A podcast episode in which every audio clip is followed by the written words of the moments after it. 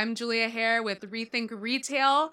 I'm here with Matt from Goodwill Finds, and we are going to talk a little bit about the circular economy, the resale market, and all things retail in general. So, Matt, first, let's start off with how you're liking the show.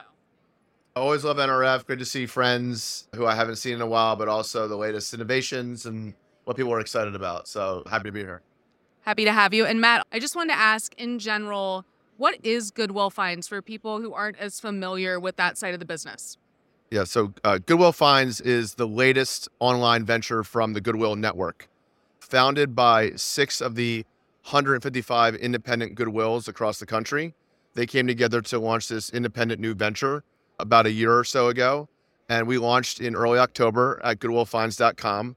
We are selling now close to 200,000 unique items, all secondhand, all donated to four of the Goodwills across the country. So we are scaling the catalog really quickly. And what's great about it is we are a 501c3 nonprofit, just like the Goodwills across the country. And so we are supporting the same exact mission. The, the mission of Goodwill is to transform lives for the dignity of work. And by selling on our platform, every purchase at goodwillfinds.com, the net proceeds go back to the location where the item was donated. And those dollars fund social services programs at the local level that retrain and job place hundreds of thousands of people every year.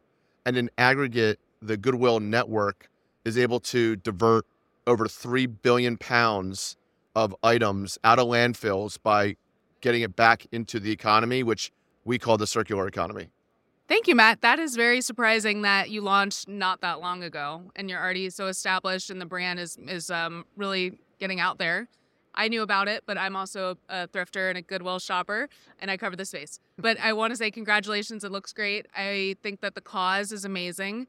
I want to talk a little bit about the consumer. Do you, are what are you seeing from your market research? Are consumers more interested in the e-commerce side because part of thrifting is the the thrill of the hunt. Yes. Um, but do you think that's also accomplished online?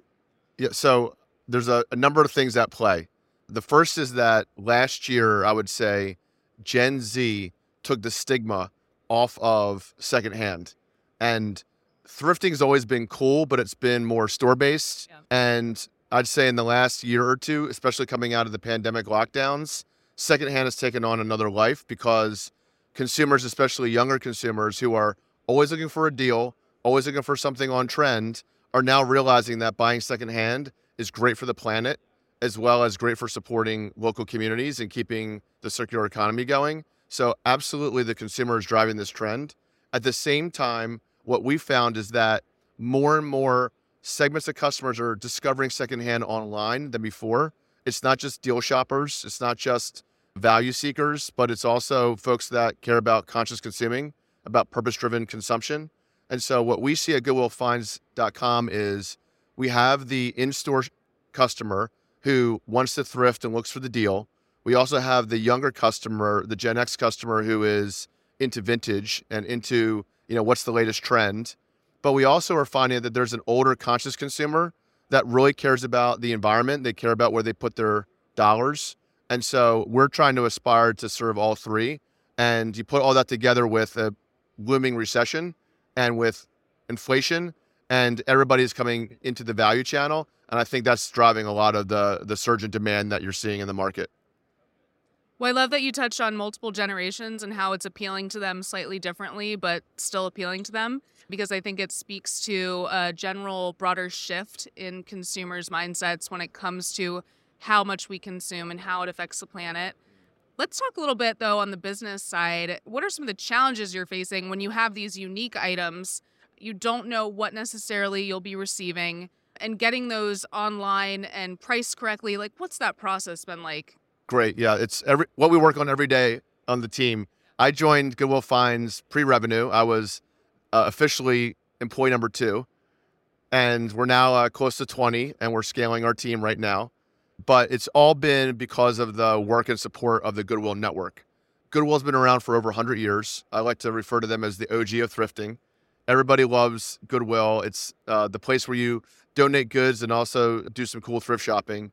But what I find is that by bringing all of these Goodwills together together online in an integrated catalog, it just takes the thrifting experience to the next level because now you can shop Goodwills from across the country on your your mobile phone or on your desktop. And so that just brings a ton of value into it. For us, in order to do that, our business model has to be distributed. So we are partnering with today four Goodwills, and we are deploying technology and software. We're building proprietary tools and data sets that they're leveraging in their selling. Uh, we've gone from zero to nearly 200,000 unique items in the catalog in three months, which is scaling very quickly. And, and what that means is that we have to enable each Goodwill to be able to integrate with our platform, to be able to build out processes for taking donations, sorting the items for e-commerce, and then being able to accept third-party orders that we send them for pick, pack, and ship.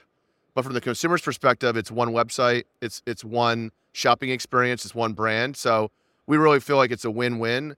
Mm-hmm. It's different than a lot of the other secondhand marketplaces that are managed marketplaces where you're sending in items to one centralized location.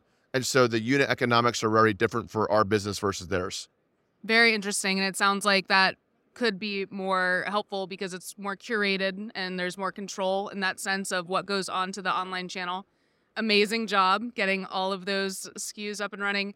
Um, what would you say is something you're most excited about? Are there retail partners in your network that you're you have on the horizon, or is there anything in the works you can speak to? So I'm so excited about getting the world more aware of the Goodwill mission and social impact at scale, first and foremost. It's incredible the legacy of this nonprofit network. Being able to divert over 3 billion pounds last year alone from landfills, as well as the social impact locally through job placement and training, is such an important brand message that leveraging that purpose, I call it a love brand, an affinity brand, really makes our job easier because we're not trying to create a new community. We're activating community that already exists, but we're but we're doing it first through digital and online versus in the store. And so over time, our roadmap includes integrating more closely with our Goodwill selling partners to help them digitize their in-store and cross-store experience for their shoppers and their donors alike. So that's something that we're really excited by is our aggressive roadmap as far as deploying technology. And then the last thing I'd say is we are 100% focused today on enabling the other goodwills to come on the platform, but we've gotten a lot of interest from the industry, brands and retailers alike, who want to partner with us both on the supply and the demand side, in part because we can be an objective third party authenticator. We also are an ESG partner for corporates who can partner with us on measuring the impact, but because companies now have to care not just about where they source products, but what's the end of life cycle for their products. And so we're eager over time to be able to take on some of those partnerships. And then, of course, as a nonprofit, we can share a, a tax advantage for a lot of these yep. partners in the future. So we have a big vision, we have an aggressive roadmap, and we're just excited that we get this opportunity. Well, Matthew, I really appreciate your time today. I'm excited for all the partnerships that you guys announce over time. Retailers could really use your help you guys are the expert in that space and ESG and all those initiatives. So, in order to help them uh, speed up theirs, I think that it just makes a lot of sense. Matthew Kaness of Goodwill Finds, great to have you on the show.